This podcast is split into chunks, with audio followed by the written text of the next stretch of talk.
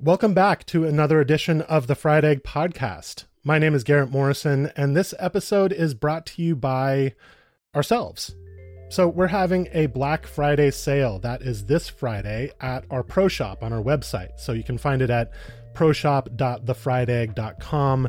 And it's an automatic 20% discount off of everything. That includes hats, shirts, head covers, Tervis tumblers but I wanted to talk specifically about our photography prints. So these are drone shots of great golf courses.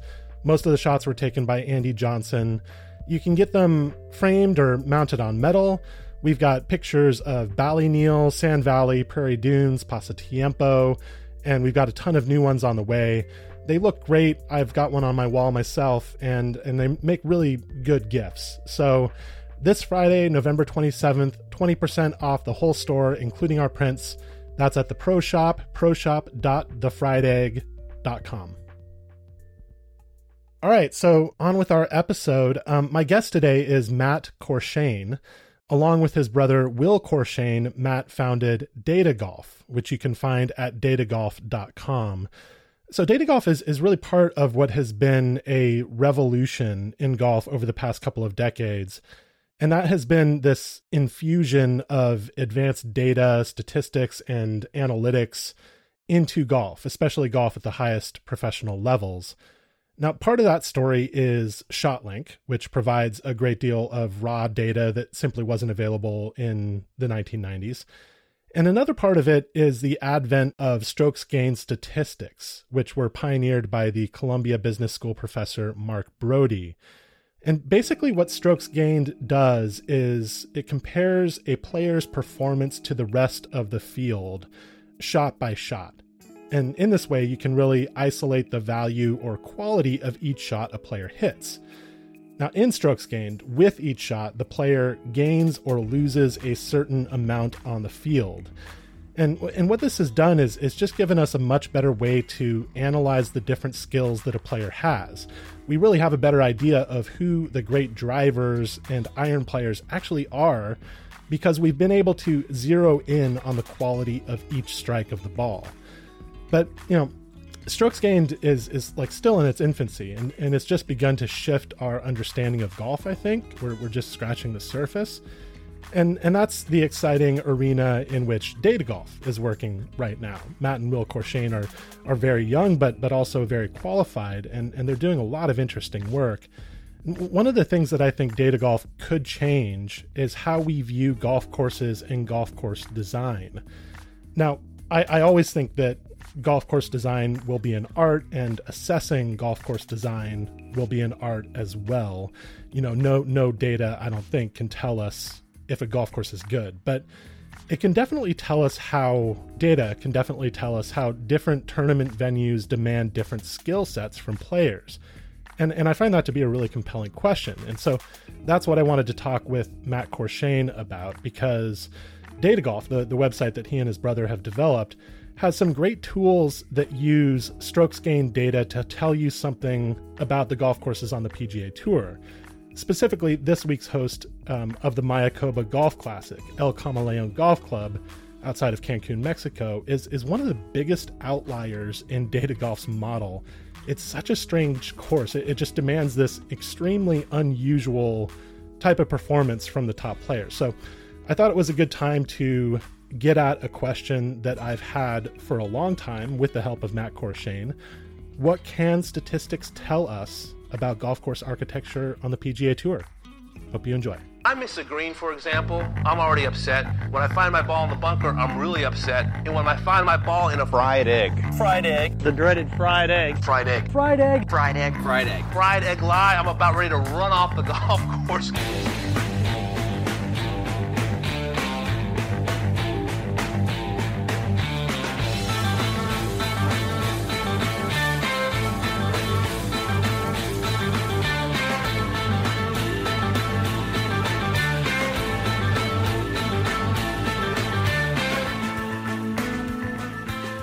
So, just to uh, find out a little bit about your background in golf, uh, you were a pretty excellent golfer. You got down to a scratch handicap.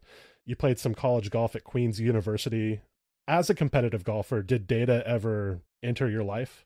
No, it really didn't. Yeah, I wasn't logging like the strokes game stats or anything. I was not a, and I am still not. I'm very much a.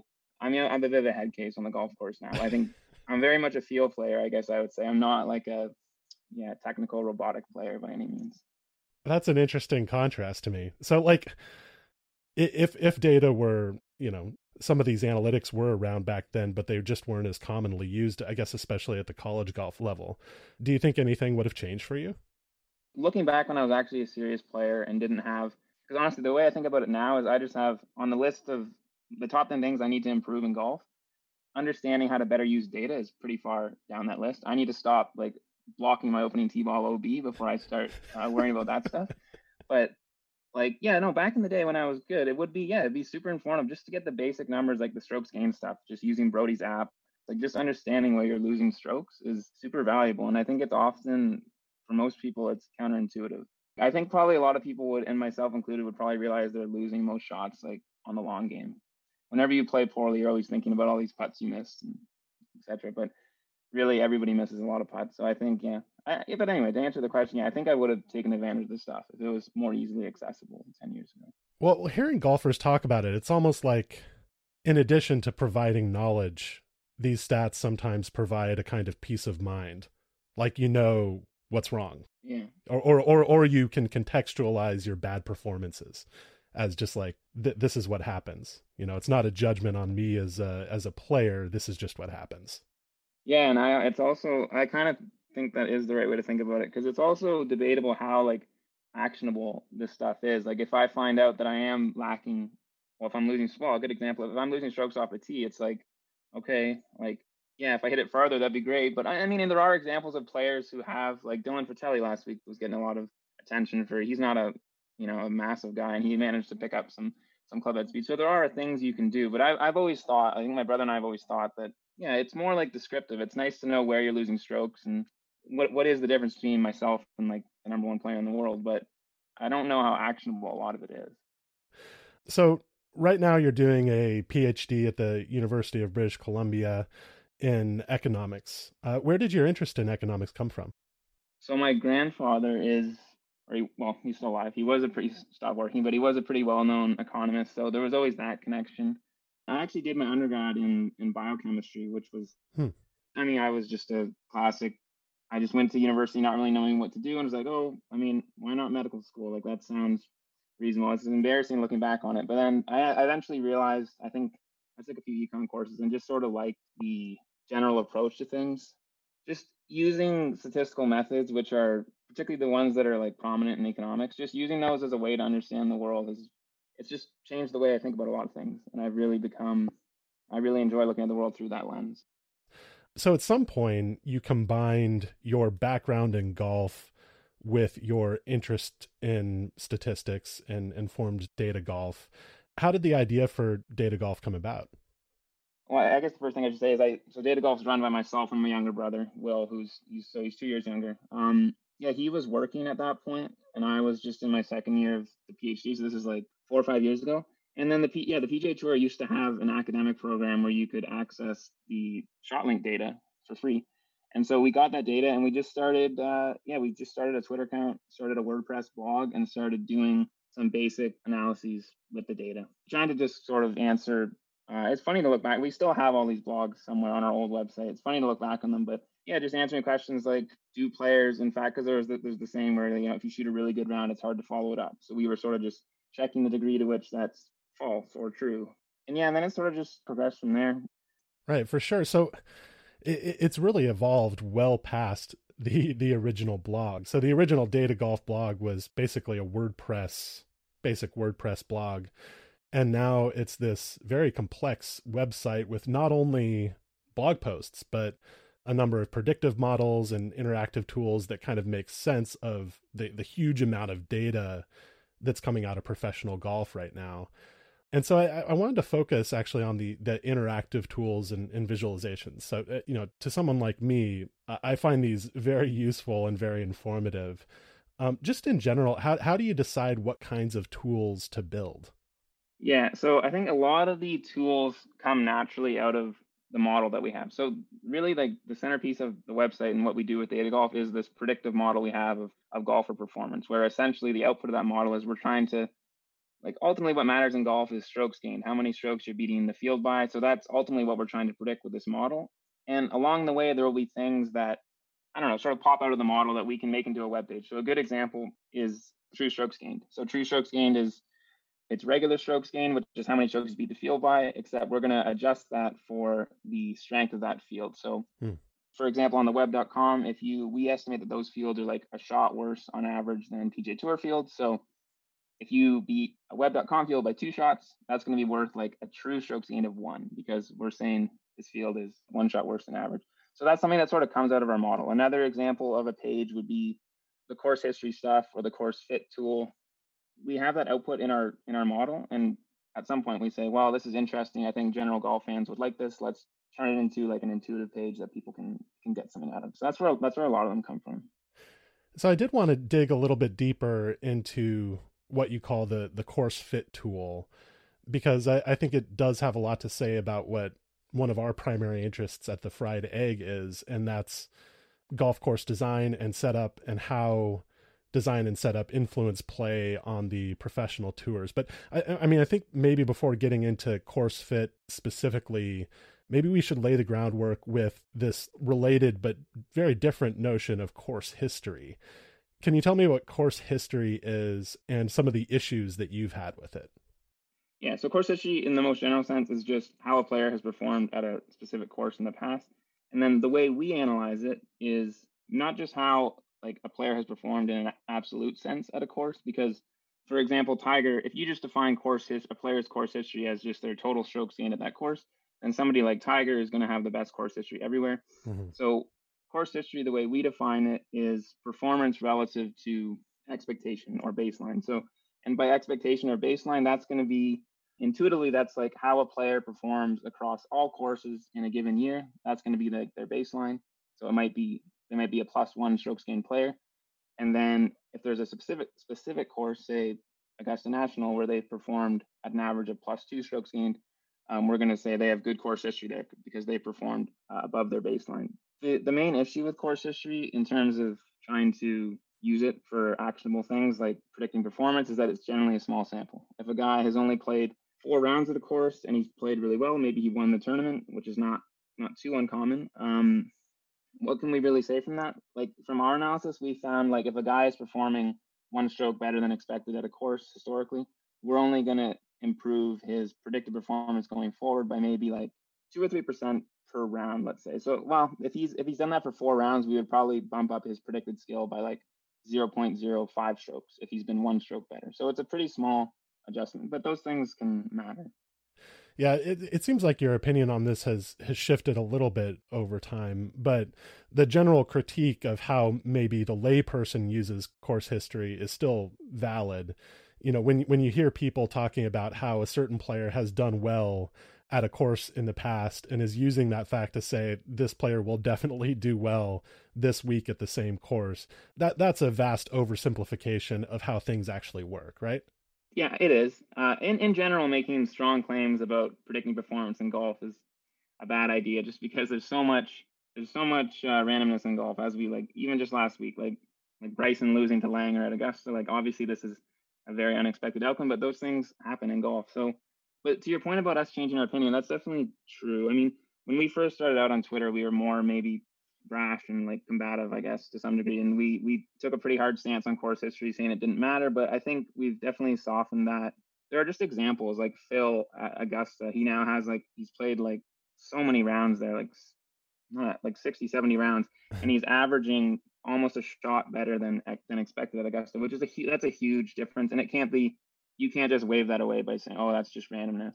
That's pretty meaningful. So yeah, course history when you get big samples can matter for sure. Uh, now, so course history can matter a little bit. There's there's a small adjustment that you can make for a player's course history when you're trying to predict their performance in a given week.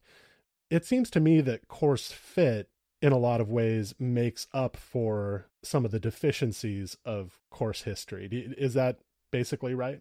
Yeah, that's that's definitely right. You get you sort of with so with course fit, what we're going to look at is which uh, skills a given course favors. So like the skills we're going to focus on are driving distance, driving accuracy, and then stroke gain, putting around the green approach.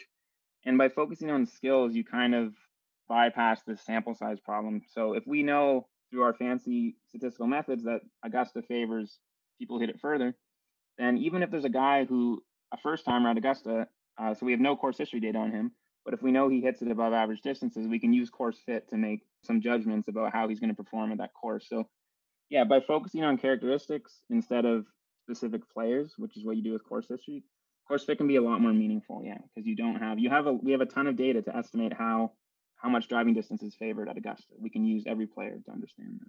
Right. Yeah. So course fit just basically defined is is kind of the degree to which a given golf course favors a specific skill set right and those uh the skills that you measure are you know maybe you can help me out here driving distance driving accuracy strokes gained approach strokes gained around the green and strokes gained putting yeah, yeah. those are the kind of the five skills that you measure when you're assessing whether a course kind of fits a particular kind of player so has anything kind of jumped out and surprised you since you started looking at course fit? I think the, I mean, the, the main takeaways I think from course fit are like with the data that we have, it seems like the way that court, the way that PGA PGA Tour courses differ is along the dimensions of how much they favor driving distance and driving accuracy. Certainly, we can make intuitive arguments for why different courses favor putting or around the green, but I think the reality is like the data, especially with putting, it's just so there's so much variance that it's hard to it's hard to really say whether or not a course favors putting more than the average, and that's sort of reflected in the tool. I think, I guess my take, like I think I was a bit surprised maybe how still important. Again, there are a lot of caveats here, but how important driving accuracy is, just because mm-hmm. the narrative of. I mean, this is how I'm looking at it. Somebody else could look at it and say, "Oh, I'm surprised how much that distance is the uh, the most favored skill." And just for people who aren't looking at this this thing, basically the hierarchy is the way we have it is basically distance at the average course has the most predictive power along with approach, stroke gain approach. And then it sort of goes, I guess driving accuracy, putting around the green are all pretty uh, similar. Around the green is probably the smallest, but that's sort of the, the hierarchy. And then there's all sorts of interesting things at specific courses that you could get into. Yeah, and we'll get into that a, a little bit in a minute here. Um, but uh, first, maybe you could just describe the course fit tool um, a little bit. I, I, think people should go and see it. The visualization is is really simple and effective, and it, it, would be probably hard to describe over over the radio. Basically, what it looks like. But could you just tell me basically what the course fit tool is and and how you built it? So the course fit tool, it's essentially what we're we're just trying to visualize, as you said earlier, the degree to which each course on the PGA Tour favors each skill. And so what we have on it is a basically we have these shapes. Each shape represents the degree to which the course favors the five skills. And so we have the average PGA Tour course on there. And then you can sort of easily see when we overlay another course on top of that, whether or not that overlaid course favors distance more than the average course, same with accuracy, etc. And yeah, like I don't know if we want to get into the, like the details of how these numbers are actually calculated is it's somewhat complicated, but the, the, the intuitive all we're really doing with this tool is like if you take driving distance, for example, we're gonna before each event that's played on the PGA Tour or each round, we're gonna have an estimate of every player's driving distance and every player's driving accuracy, etc. And it, to estimate how much a course favors driving distance, we're basically just gonna compare two players, and this is important, two players who are similar in every dimension except distance. So there's one player say that hits it 10 yards further than the other. So we're gonna take those two two players, compare their strokes gained in that round, and then you do that many times, and eventually you're able to say, okay, if you hit it 10 yards further than somebody, that translates into whatever 0.3, 0.4 strokes gained per round over that person, holding everything else fixed. And it's and it's very you know the the visualization makes this very clear because it's an octagon basically, right? There are five skills, so there are there are five points on the octagon, and if one point is a little bit farther out than the others, then you can see quite quickly, okay, this this course tends to prefer that skill. Um, and as you were indicating earlier, the most dynamic skills, the ones that seem to vary the most, are driving distance and driving accuracy uh, from course to course. The others are are fairly constant, though with with some uh, significant exceptions. Um, so this is a it's a really interesting tool. I use it all the time, and and to be clear, you know, most people probably use this as a predictive tool, right? To to say, hey, the course this week seems to be a good fit for player X, so I'll go ahead and place a bet on player X. but I'm definitely not like the usual data golf user. I don't think. Um, I'm I'm a lot more interested. I don't bet. I, am really risk averse that way. So I, it's like I've never placed a bet on a golf tournament. Um, but uh, I, I'm more interested. The reason I look at this stuff is that I'm really interested in considering what something like this can tell us about courses on the PGA Tour and the skills that those courses prioritize. And I know that, you know, all this stuff is there's always the caveat that data is noisy and and we can't draw any super firm conclusions about any given course or uh, any given trend in PGA Tour course design and setup from it, but but there there are some really interesting things in here that I can't help but think can tell us something about course architecture as it relates to PGA Tour players' performance. So, uh, you know, just to start at one end of the spectrum, what does the course fit tool tell us about Bethpage Black, which is uh, was the host of the 2019 PGA Championship? It's it's on one end of the spectrum uh, for this tool, right?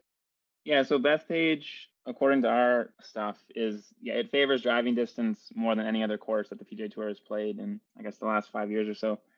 So yeah, it just means when Bryson or when any player that goes to Bethpage Black and if they hit it above average distances, instead of that advantage being worth say 0.4 strokes at Bethpage, it might be worth 0.6 strokes or 0.7 strokes per round. So yeah, Bethpage is the most extreme in that regard, and it's also yeah pretty below average in how much it favors driving accuracy. The thing also to note with like obviously guys who hit it far, there's almost there's partly a mechanical or partially a mechanical relationship between distance and accuracy. Like as you hit it further, it's just harder to hit uh, more fairways. So there is a negative, a strong negative correlation between those two. So on our tool, like Bryson, like he hits it above average distances, so we're getting he's getting a big bump for that. But he also is less accurate than average, so he's getting a and he's getting a bump for that as well at that stage because essentially you can read it as Bethpage penalized accuracy less than mm. uh, the average course, which is not a great way to think about it, maybe because obviously there, there was a high penalty to miss fairways at Bethpage, but all the tool is saying is that the benefit of being a, a, a PGA Tour golfer who is five percent more accurate than average, uh, that advantage was was lessened at Bethpage for whatever reason. We can we can speculate on that. yeah, I know. I know you don't love speculating about this kind of stuff. I, I might try to push you out of your comfort zone a few times. Uh, you know, part of what makes this this suggestion by the course fit tool about what skills Bethpage Black prioritizes, what what makes it compelling is that it, it's kind of counterintuitive. You know, you look at Bethpage as it was set up for the 2019 PGA Championship, and you see really high rough you see really narrow fairways and the the assumption that most people would make is that that emphasizes accuracy. You have to hit the fairway or you're in trouble.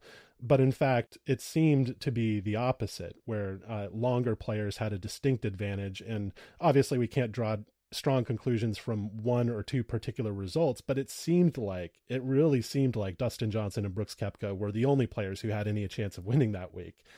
And so is that something that caught your eye as well that that there was a kind of counterintuitive result from the course fit tool based on what you would assume out of a course that was set up the way Bethpage was well first i would say the results i think are this is definitely something that's extreme like there's certainly a lot of signal there there's no doubt that the i think probably there's three events in here maybe because there was the maybe yeah the two us opens and then Bethpage had a had that's a, right it's not not just the pga championship Bethpage also had a northern trust or something yeah so there, there is enough data to say to say things. Uh, and yeah, I think it was I think it was pretty surprising. Like generally, when you do things like this that are somewhat complicated statistically, you want like 85% of your results to match up with intuition. So then you're like, okay, I'm not doing something completely insane here. And then you have 15, 15 or 20% where it's like, oh, that's like that's counterintuitive and interesting. So yeah, so Bethpage it does does go this way where well, so just to bring up another example that didn't go this way, Firestone has Firestone Firestone's not Bethpage, but it's a long course that has narrow fairways with reasonably long rough, and it has it favors distance, but it also favors accuracy, which is interesting. What that what that just to, to re- reiterate what I said earlier, like that means Firestone, it's above average in terms of how much it favors distance, holding accuracy constant, but then also uh, holding distance constant. Constant, it's still important to hit fairways. There's an above average benefit at Firestone for that as well. So I bring that up just because that to me is like more yeah more intuitive. I would have thought Bethpage would have been like that. So I don't know what's different about Bethpage. Maybe maybe because it was so it was so long. Like Bethpage is it was an extreme course. Like it's longer than Firestone. Right. Um, another thing to mention about Bethpage versus Firestone is that Bethpage has uh, you know a lot more movement in its land, and, and the greens are are sort of substantially elevated which would seem to you know uh, give a reward to players who end up closer to the green after their first shot on a on a par four or a par five because you have to get the ball all the way to the green. But I don't know, you know, there's more uh, ground contour at Firestone than people give it credit for, and I'm not sure you can exactly run shots up at Firestone necessarily, but there might be might be something there, and and I guess these are these are factors. This is where we get into speculation, right? Yeah, no, I think it's important to keep in mind like driving distance is not just when we're looking at a player who bombs it, it's true that he hits it further off the tee, but then it's also true that it's just a powerful player in general. So from the rough, he's hitting wedges, and like you can think about where driving distance as an as a skill is going to be beneficial not just on tee shots but also on approach shots. So yeah, that's and at Bethpage maybe that was playing a role as well. Yeah, that's a great point. So on the, on the other end of the spectrum, we have this week's PGA Tour venue, El Camaleon Golf Club, host of the the Mayakoba Golf Classic. This is on the other end of the spectrum from Bethpage Black. Tell me about the craziness of the data that this course produces. Not only is it the most extreme for and how much it rewards driving accuracy, it's also just of any attribute. Because again, on the default view on the course fit stuff, you can compare uh, across attributes. Like you can say if the further out a dot is, that means just in an absolute sense, that skill is getting rewarded more strokes gained than the other dot. So so driving accuracy at El Camaleon is actually rewarded as much as driving distances at Bethpage. And the reason it's no, that's notable is because at the average course, accuracy is rewarded less than, than distance. So that means at El Camaleon, it's more of an outlier, even than Bethpage. Yeah, it's pretty crazy. And like I know when we looking at like our predictive model stuff, when we're actually calculating how much we're going to adjust players' skill levels, because that's how we actually put to use the course fit stuff. We basically have a player's baseline, and then we're going to say, okay, based off course fit, we're going to move off of that baseline by whatever point two strokes or something. At El Camaleon, there's adjustments that are like a stroke, which is insane. So we're moving a, a, player's skill level a shot. I mean, that's like the most extreme guys, but just for context, that's the difference between like the 50th ranked player in the world in our rankings and like maybe the 200th or something like that. Like it's a huge, like a sh- one shot around is obviously a massive difference. So for that to be driven by course fit is pretty crazy. So yeah, this this week's course is the biggest outlier. It exerts a, a huge influence on on the results in a in a certain way. And I guess one one way to put it is that if you have a clear best player in the field, you know, somebody whose past performance is really, really awesome, a lot better than everybody else in the field, going into the Mayakoba Golf Classic, they are a little bit less likely to win there than than usual. Would that be fair to say? It would be fair to say as long as they possess the typical top ranked player skill set. If Brendon Todd ever ascends to be the, the best player in the world, then he we might actually predict him to be better. but in general, in general, yeah, your statement is true. Like this week, the skill distribution is going to be compressed just because it tends to be the case that the, the best players uh, do hit it far, and so the best players on average will be getting a, a negative bump this week, and worst players on average will be getting a positive. Yeah, bringing everybody together. So, so I guess a way to put it is, if Rory were playing the uh, this week, then y- you would give him less of a positive positive adjustment than usual. You would you would be less strong on the idea that he might win than you usually would be at the at the average PGA Tour venue.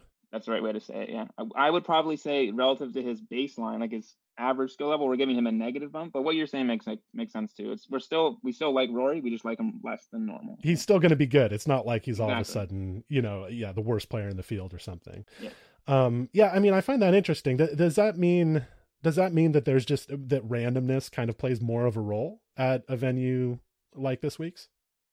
I, I wouldn't say I wouldn't say that. There are some courses where that does seem to be true, but I think it's just the issue is just when I when we say high skill here, what we mean like high skill on the PGA Tour these days, that generally means you hit it far, just because that's the way that skills are rewarded. So when you go to El Camaleon, it's true that higher skilled players are getting a negative bump, but it's it's not necessarily due to randomness. It's just because driving accuracy is now way more important because if you miss a fairway at that course, you're you're generally taking a drop. So yeah, I wouldn't say it's randomness. I would say it's it's a different skill set that's been tested, and so that brings the skill distribution relative to like the typical tour event closer together. you, you mentioned what I think is one of the key factors here, and that's that if you miss a fairway at this course, then you're basically in the bush. Like it's a lost ball. Um, and so there's a really heavy penalty for missing fairways.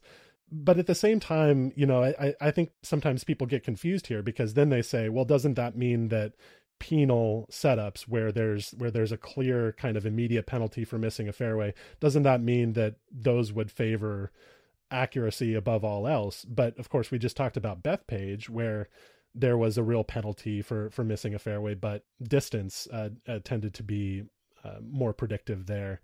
And so how, how would you reconcile those two? Is it because they're like different levels of penalty right that uh you know that the taking a drop is is a lot different from hitting it out of the rough it could be that. It could just be a matter of degree. Although I think it's more than that. I think it's. I mean, maybe it also has to do with the fact that at Bethpage, maybe it didn't matter so much if you were five yards off the fairway or if you were 20 yards off. I don't even. I don't know if that statement is true. It still matters a bit, but at El Camaleon, maybe it matters a bit more. Like the fact that you're two yards off the fairway. I mean, I don't know how many yards you have to, to deal with there. Two yards or three yards, and then you're in the junk. Maybe that that's part of it. Also, part of it could be what we were saying earlier, where at Bethpage, when you miss a fairway, you are hacking it out of deep rough where bombers still have an advantage. Where uh, whereas at El Camaleon, you're you're just dropping it in pretty light rough. I don't there's not thick rough at this course, so maybe that advantage is gone for distance. But a lot of it's got to just be the fact that this week's course is shorter. Yeah, I mean the causes are really hard to identify, but you know I want to expand this out a little bit, Matt. Um, that El Camaleon is is part of a set of courses on the PGA Tour that I've kind of discovered through the course fit tool on your website that I like to call the web tour, web with two B's. You know, they're they're just courses where Webb Simpson seems to seems to perform particularly well, and, and players of Webb Simpson's ilk, as in you know, really good in every skill except for driving distance. You may also say that Brendon Todd is is kind of along this model as well, at least within the past year and a half or so. Um, so in addition to El Camaleon, you have Harbour Town Golf Links, you have uh, Waialae Country Club, you have TPC Sawgrass, you have Colonial, and then maybe to a slightly lesser degree, you have Sedgefield, uh, Innisbrook Copperhead, the, the side of the Valspar Championship. Sedgefield is the side of the the Wyndham Championship. S- to an extent, Sea Island, which was was last week's venue for the RSM Classic. Maybe Sherwood, one one time host of the Zozo this year maybe Muirfield Village. I mean, those kind of got less and less a part of the web tour as I went along, but especially that kind of top group of courses Harbour Town, Waialae, TPC Sawgrass, Colonial, El Camaleon. At all of these courses, you see an unusual emphasis on driving accuracy and an unusual de emphasis on driving distance, as in the skill of driving distance is less predictive of success at these courses than average on the PGA Tour, and the skill of driving accuracy tends to be more predictive. El Camaleon is just the the most extreme example of this, but have you noticed the the web tour before? Have you noticed this class of courses on the PGA Tour, and and if so, what do you what do you make of it?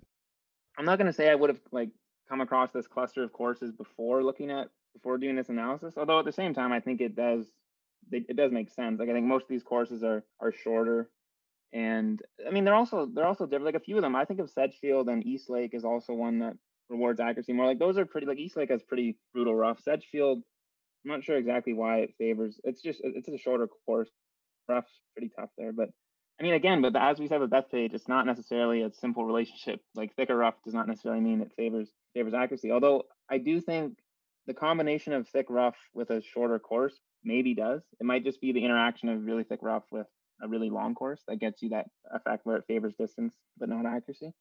Yeah, and, and Harbour Town I think is just a course where it just takes driver out of your hands on a lot of holes, which which is is fine. I mean, I think it's honestly what I thought after the when golf came back after the three month COVID break and Bryson was was doing his thing and getting all that attention, like I was kind of struck by how many courses it seemed like the first few weeks he was playing, he was playing golf courses that didn't really favor bombers that much. Like I was sort of struck by it. I was thinking, yeah, like obviously we all know distant like the best players in the game bomb it and it's clearly a huge advantage, but there are still courses on the PGA tour like like the Travelers, River Highlands that it's not that it's still an, it's always an advantage to hit it far, but they are there are courses on tour that yeah favor favor accuracy still. So that I remember being struck by that when the golf came back.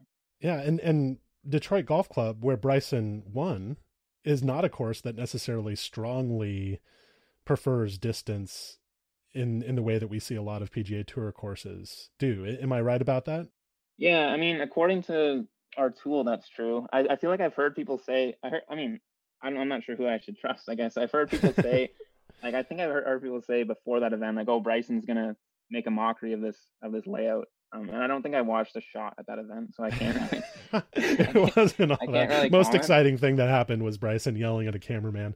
But I, I think what people were saying is that he's going to bomb it past the fairway bunkers that were put in during the the renovation that were put out there to kind of like, you know, uh, give give tour players something to think about, and he just was longer than them.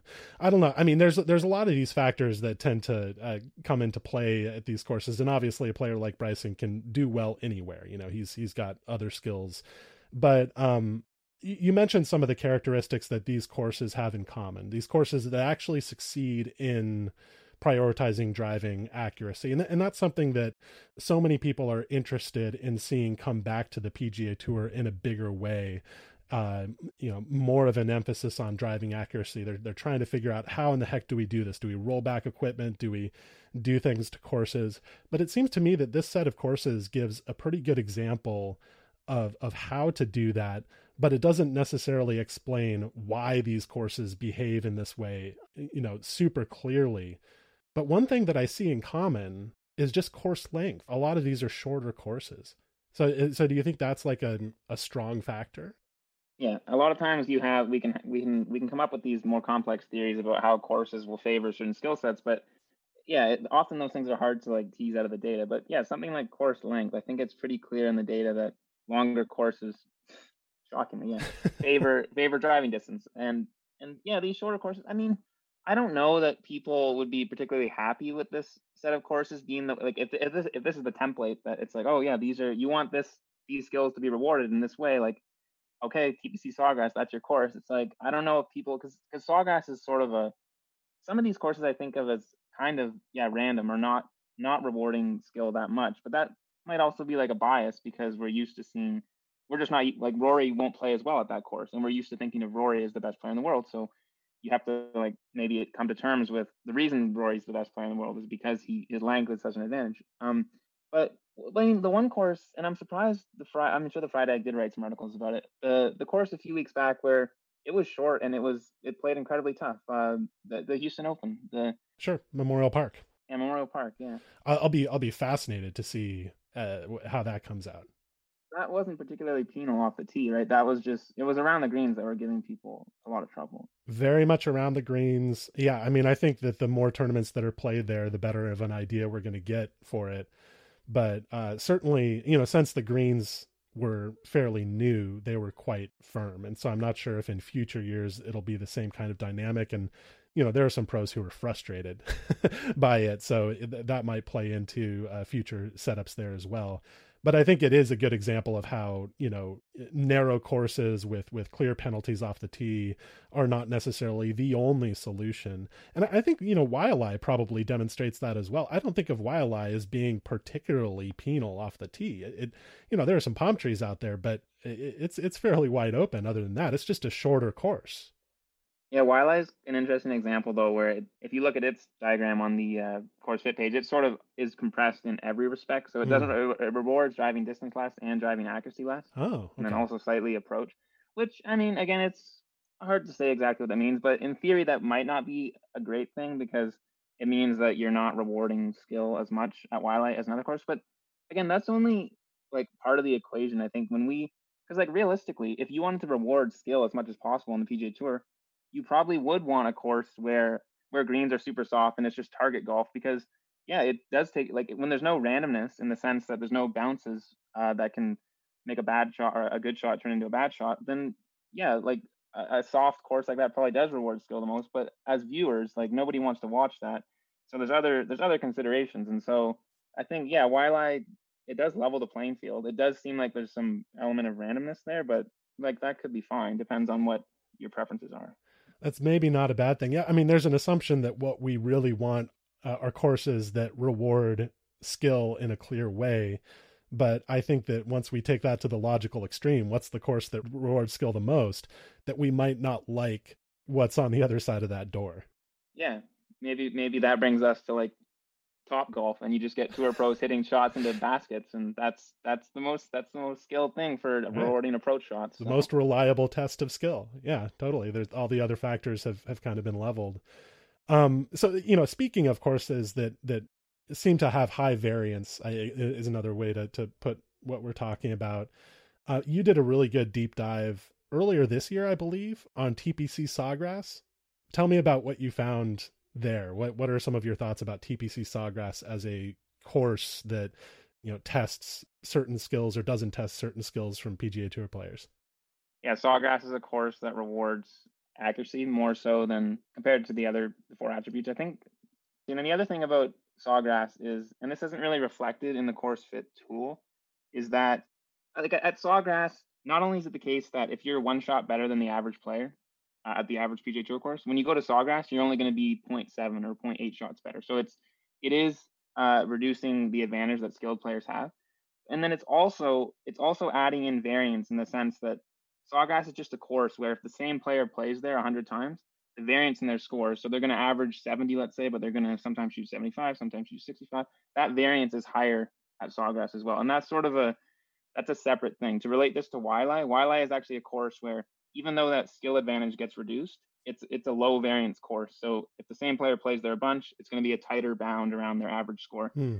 It's kind of a tricky thing to think through, but the the upshot for Sawgrass is that yeah, it's a it's a very random course. It does, I think, it does reward accuracy more than average, but that's about it. And it, it also has this added element of just variance, which I think everybody who watches it would you'd agree with that. Like there's there are there is potential for big numbers in that course, and there is more randomness in that respect. So it's yeah, the the takeaway with Sawgrass is that it's just not only is performance unpredictable, there's also just more variance in general, and so.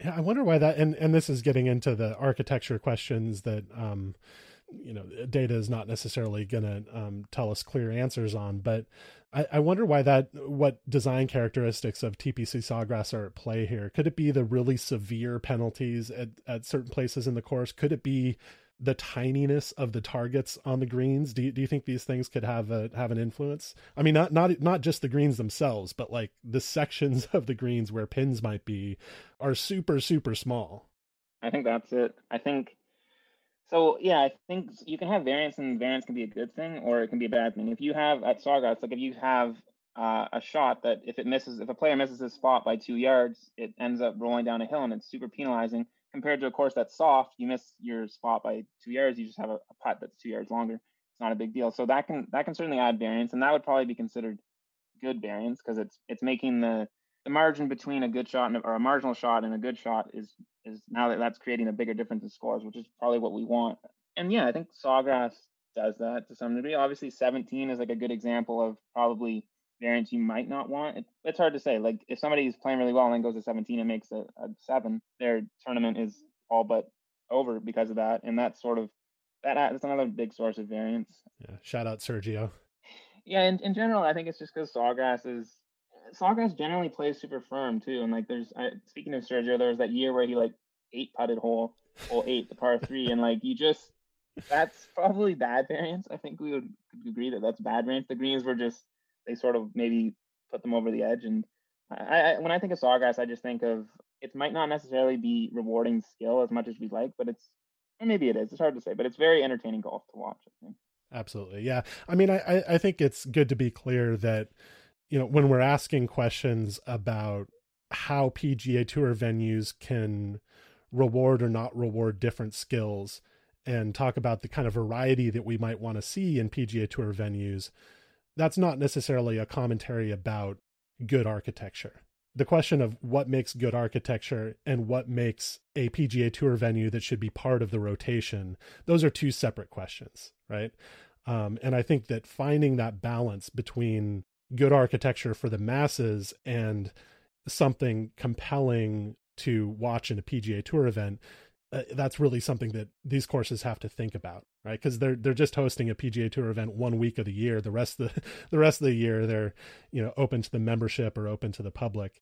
Um, but personally, you know what what I really want to see, you know, I I, I love uh, you know these questions about good architecture. I'm I'm very interested in, and and I think that's the highest priority for a golf course but I'm also some I'm also a PGA Tour fan and I want to see as much variety in these venues as possible. I want to see, you know, many different types of courses that test different skills. And that's why I get excited when I see a course like Harbour Town because it's just not the usual PGA Tour venue. I mean, you're you're a golf fan. Do you do you kind of feel the same way?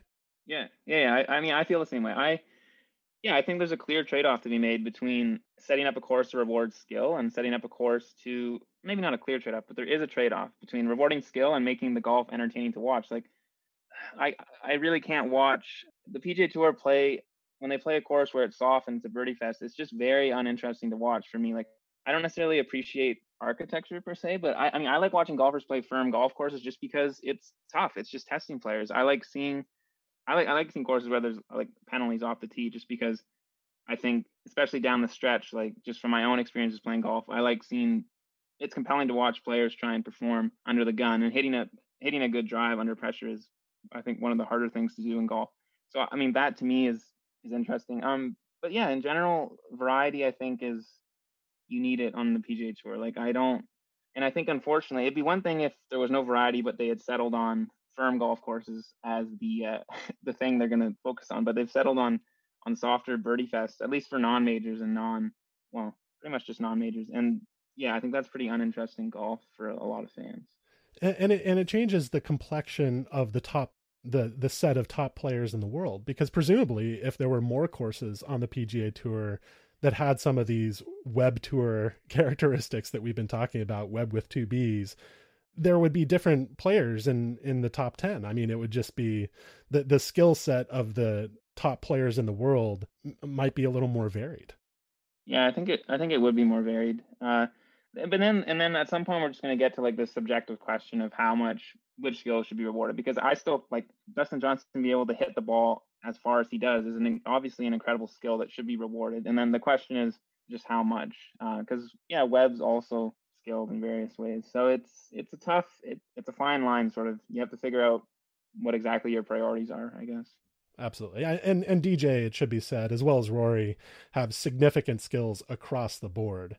Um, whereas somebody like Webb, you know, you could say that he just doesn't really have the skill of of driving distance at an elite level and and so and and he gets docked for that and and some might say that that's exactly right you know so somebody like dj his balanced game which includes that extraordinary ability with the driver is is certainly well rewarded and and and should be I think that's a good place to to wrap up our discussion of course fit. Um, you also, I should mention, did a deep dive into Augusta National um, recently for your website before the Masters, and we're not going to go into that in depth, but I just wanted to mention it and just recommend that people go and check that out because I think it's absolutely fascinating. Uh, so, so there's just something that that people can check out that we we won't discuss here. That's a reason to to go to datagolf.com and and do some reading. Um, so I just wanted to to wrap up with a, with a few random questions. These don't need to be long, in depth answers, but a few points of curiosity outside of this course fit discussion that we've been having. So, kind of a lightning round. Um, when a player is having a breakout season, are there any key characteristics that you see, like things that change in their game? Generally, if, if a player is is playing well recently, and I all I know is that they're playing well. I haven't looked at deeper into the data. It's probably due to the putting or around the green stuff, just because that's the stuff that that varies a lot round to round. Um, but if they're truly having a breakout season, one where our model is actually going to say, okay, this guy's being elevated to a new level. I mean, I think it's usually it's usually driven by either off the tee stuff or approach stuff. Yeah, the easiest way is like for Telly, like somebody who's just gained ten yards, and that that matters. That's an easy way to do it. Uh, who is the best player on the PGA Tour without a major? Uh, and why is it Jon Rahm? Oh right, forgot about Rahm. Yeah, okay. Obviously it's Rahm. Yeah, obviously, obviously it's Rahm. Yeah, I guess I was thinking, do I want to say who's like who deserves one at this point? And I was thinking not not like the guys. best career, not the best career. Okay, yeah, yeah, yeah, but but like more, you know, who is currently, you know, based on their recent performance. Would would it clearly be Rahm? I mean, I don't know. Is, is that the clear answer to the question? I mean, Yeah, to me, as someone who's looking at, I don't really think of players who perform well in majors versus those who don't. I just think of golfers who are good versus golfers who are not. So I'm obviously so Rahm has not had that many chances to win majors or maybe any good chances, but he's Rahm is we've been saying Rahm Rahm has been underrated. He's probably not underrated anymore, given that he's like the number two or three player in the world. But he's just he started his career as close to Tiger in the last 20 years as anybody else has in terms of just strokes gained and number of top fives. And he just didn't have a transition period. He just came came out on the PGA Tour and was already uh, playing like a top five player in the world. So he's to get a major soon. Yeah, this game's unbelievable. Yeah, it, it can't it can't be long.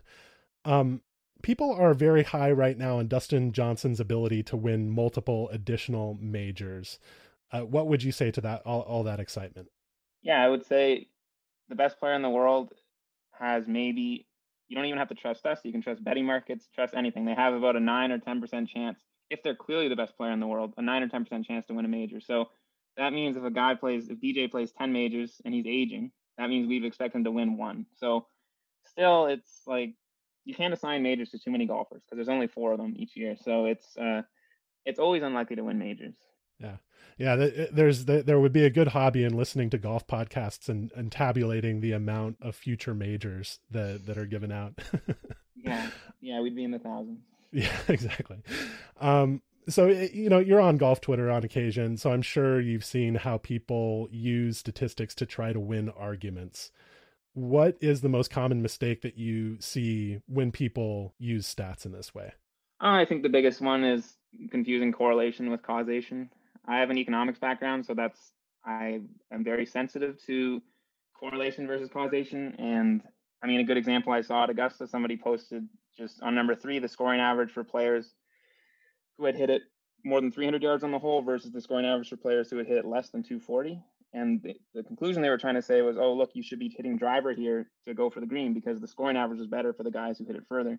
But that's that's flawed for many reasons. And the biggest one is that the guys who were hitting at 240 on that hole were like Larry Mize, Sandy Lyle, among others. And the guys who hitting at 300 were like Bryson, Rory, the best players in the world. So that's correlation versus causation because you're picking up. We want to know the causal effect of hitting driver on that hole versus not hitting driver. But when you do that analysis, you're picking up all sorts of things like the fact that Rory is just a better golfer in every way than than Mize. So you're yeah, that's in general. Twitter is not a good space for statistical arguments. You're you're comparing Rory McIlroy to a retired golf pro. Yeah. Yeah. Which which is meaningless. Yeah. Yeah. Um. All right. So you know this is maybe a big question, but I, I'm just curious. Like when you're looking at the future of data golf and, and what kinds of new questions you want to answer what do you think the new frontiers are in golf stats? What do you think the questions are that that we haven't answered yet, and and maybe we could find methods to answer them? Yeah, I think I actually have a good answer because we're hopefully for next year we're gonna be we're gonna have official access to ShotLink data. We're like the, actual shot level stuff. We're sort of because right now everything on our site is just round level stuff, just because you're not allowed to without an official license you can't display ShotLink data. So if that hurdle is passed, I think yeah, I think the next step for golf analysis is just building on Broadie's stuff with strokes gained and trying to, if we really trying to basically, because right now on the PGA Tour, the way strokes gained is calculated is just you have a generic baseline function that says from this distance and this lie, we expect the tour player to take this many shots, and then you get strokes gained from that. What we would like to do is have a model that, and it would be difficult, but it would have a different baseline function for every hole. So, like maybe there's a hole where going, this would be very subtle and potentially not possible. And maybe there's a hole where when you're 200 yards out in the right side of the fairway, that's actually significantly worse than being 200 yards out in the left side of the fairway. And right now with strokes gained, that's treated the same. But if you had, again, it would be difficult, but you, you could in theory be able to say, no, I guess from this angle or from this spot, players take whatever 3.4 shots to get down. From this spot, it's 3.1. And I think once you have that hole specific baseline function, there's all sorts of things. The course, your your assessment of course fit could totally change. Uh, you could drill down to a hole level. Uh, you could say, yeah, you could say a lot of a lot of interesting things. So I think that's sort of the next direction. And that then that has implications for prediction in golf and for yeah for for a lot of things. So I think that's the next frontier. Yeah. All right. Well, um, Matt, good luck with your with your future work, and thank you so much for talking to me today. Yeah, thanks a lot for having me on. Enjoyed it.